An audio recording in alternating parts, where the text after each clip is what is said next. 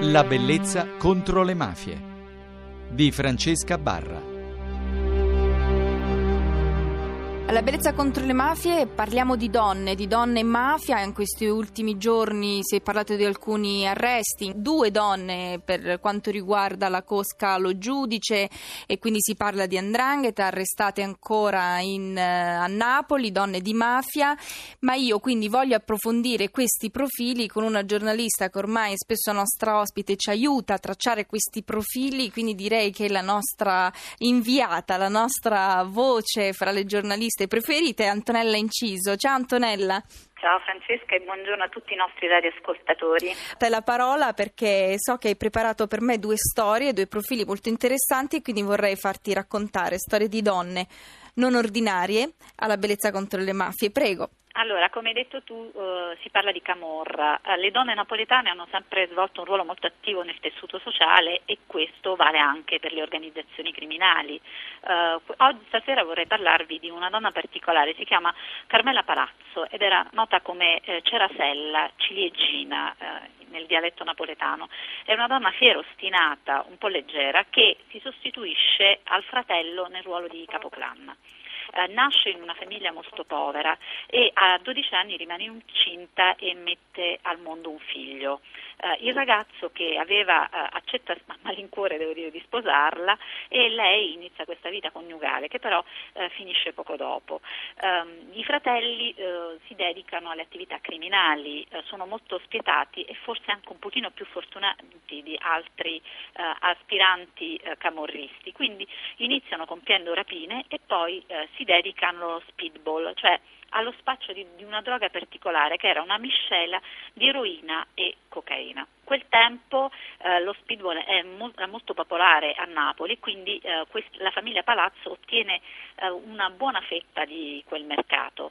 C'è una vera e propria escalation in qualche modo e il um, fratello uh, di Carmela, Vincenzo Palazzo, va anche in uh, antagonismo con altre organizzazioni criminali, quindi ne viene fuori una vera e propria uh, guerra in cui un altro fratello, Francesco, viene ucciso. Poco dopo Vincenzo Palazzo eh, finisce in galera. Eh, potrebbe essere eh, la fine dell'organizzazione criminale, eh, ma in realtà non è così, perché a questo punto interviene Carmela. Cerasella infatti decide, eh, dopo che il primo marito l'aveva abbandonata e lei aveva avuto anche varie eh, altre storie d'amore, eh, di prendere in mano eh, le redini delle, dell'organizzazione. I due fratelli erano molto legati, lei aveva discusso tra l'altro spesso con il fratello degli affari di famiglia, quindi lo aiutava a raccontare il denaro, a nasconderlo, a tenere le armi, e, insomma un ruolo che pian piano eh, cresceva con il passare del tempo. Quindi lei va in galera, chiede eh, la benedizione del fratello, lo ottiene ottiene e prende in mano l'organizzazione. Per quattro mesi eh, Cerasella controlla il rifornimento di questa droga a Napoli, eh, va in un albergo che è vicino alla stazione, prende contatto con dei fornitori nigeriani, li incontra, porta i soldi e, e riporta con sé eh, gli stupefacenti. Sembra un traffico in crescita, ma in realtà sconta una cosa, cioè l'essere poco organizzata, eh, perché dovete capire che il traffico di droga richiede un'organizzazione molto capillare. Eh, tra l'altro Cerasella commette un errore strategico eh, enorme, cioè inizia a vendere questa eh, droga ad altri gruppi dell'area del napoletano, perdendone di fatto fatto il monopolio. In qualche modo è eh, la fine del gruppo, tra l'altro viene accusata dalla sua famiglia di rubare del denaro del clan. Tra l'altro uh, Antonella entro un attimo nella sì. tua storia perché altri profili che abbiamo cercato di raccontare qui la bellezza contro le mafie, naturalmente si sa poco, quello che si sa si sa da interrogatori eh, sì. o da sfoghi, si parla tanto di quote rosa in politica ma si parla anche di eh, i vertici delle mafie che si tingono di rosa proprio perché addirittura ci sono eh, dei fornitori e dei distributori che vogliono fare affari soltanto con le donne, perché come hai detto tu, non solo, eh, soprattutto per quanto riguarda la droga, c'è bisogno di lavoro certosino, ma perché sono anche quelle che eh, essendo madri e comunque gestendo una famiglia, conoscono gli aspetti e i punti deboli anche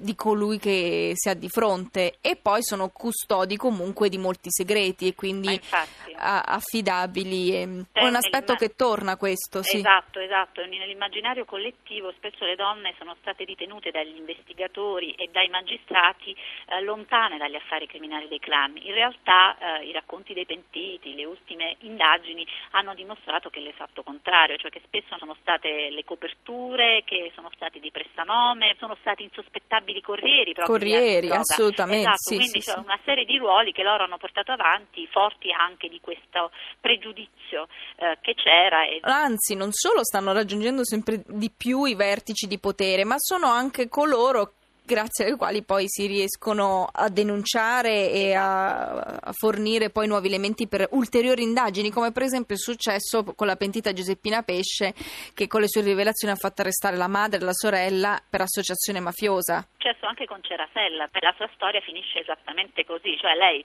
nel momento in cui viene accusata dalla famiglia di aver rubato i soldi, di aver condotto l'organizzazione criminale eh, quasi sul lastrico, decide di pentirsi. Tra le, eh motivi che adduce agli investigatori vi è quello che il primo figlio che aveva avuto da questo primo marito che l'aveva abbandonata aveva cominciato a spacciare, a drogarsi e quindi lei si era pentita di questa cosa.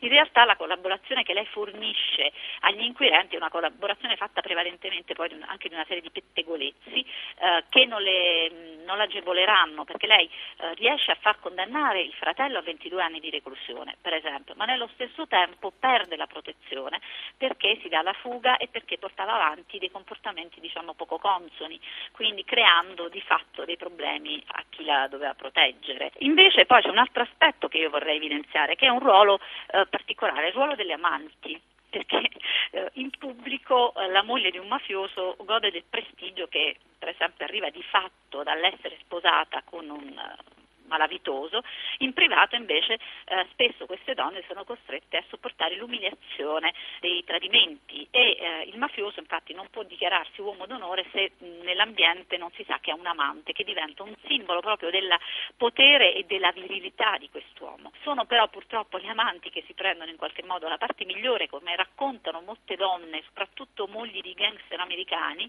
eh, che prendono per esempio i soldi, i vestiti, i gioielli, che vanno a cena nei migliori ristoranti amanti che poi alla fine non devono tirargli le camicie o non devono uh, ordinare la casa, insomma, quindi c'è uh, questo aspetto. Tra l'altro uh, è noto che gli uomini d'onore hanno un fascino incredibile su moltissime donne, quindi noi abbiamo storie di ragazze che... Che crescono poi con quei ah, modelli, cioè ah, per l'onore poi bisogna vedere che cosa coincide e però per loro quel tipo di onore uguale potere. Esatto, esatto. Quindi cioè, sono, sono, tipi affascinanti perché ti dedicano, magari ti mandano i fiori, perché ti fanno fare la bella vita e quindi spesso vengono ci si uh, butta ai loro piedi. Poi in realtà le storie di questi amanti però hanno un rovescio della medaglia, un rovescio molto triste, perché io ne ho raccolte varie e uh, moltissimi casi poi eh, quando questi uomini vengono arrestati o quantomeno sono in decadimento il risultato è che tornano alle famiglie, quindi tornano dalle mogli e questi amanti fanno, eh, soffrono e rimangono semplicemente ad asciugarsi le lacrime.